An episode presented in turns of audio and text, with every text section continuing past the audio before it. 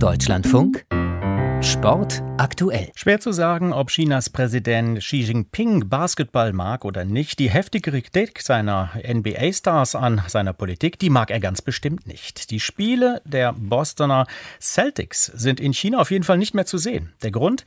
Gestern hatte Celtics-Spieler Enes Kanter in einem Video und im Spiel gegen die New York Knicks seine Unterstützung für Tibet kundgetan. Aus den USA berichtet unsere Korrespondentin Doris Simon. Mit seinem Twitter-Video wollte Enes Kanter auf die Ereignisse in Tibet hinweisen. Unter der brutalen Herrschaft der chinesischen Regierung, so Kanter, gebe es keine Grundrechte und Freiheiten für das tibetische Volk.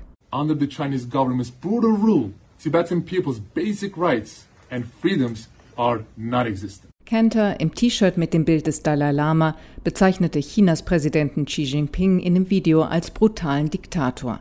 Am Abend beim Spiel gegen die Knicks trug der Center der Boston Celtics Schuhe, designt von einem exilchinesischen Künstler in tibetischen Farben und mit der Aufschrift Freiheit für Tibet. Die chinesische Plattform Tencent mit mehreren hunderttausend Zuschauern brach umgehend die Übertragung des Spiels ab. Eine Celtics-Fanseite in Chinas beliebtem Kurznachrichtendienst Weibo stoppte ihre Posts über den Bostoner Club. Es ist nicht das erste Mal, dass China so auf Kritik reagiert.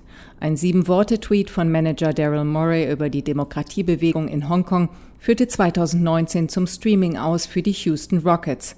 Das staatliche chinesische Fernsehen übertrug keine NBA-Spiele mehr. Als Morey 2020 Präsident der Philadelphia 76ers wurde, nahm der Streamingdienst die Spiele der Sixers aus dem Angebot.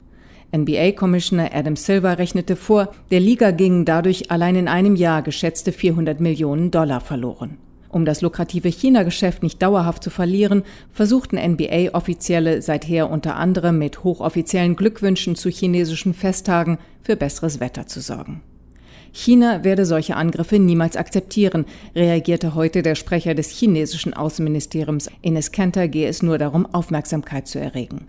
Tatsächlich hat der Celtics-Spieler häufiger Positionen gegen Menschenrechtsverletzungen bezogen. Kanter, der als 17-Jähriger aus Istanbul in die USA kam, um dort Basketball zu spielen, gehört der Gülen-Bewegung an. Er hat den türkischen Präsidenten Erdogan mehrfach kritisiert. Am Dienstag postete Kanter den zehnten Haftbefehl der türkischen Behörden gegen ihn auf Twitter.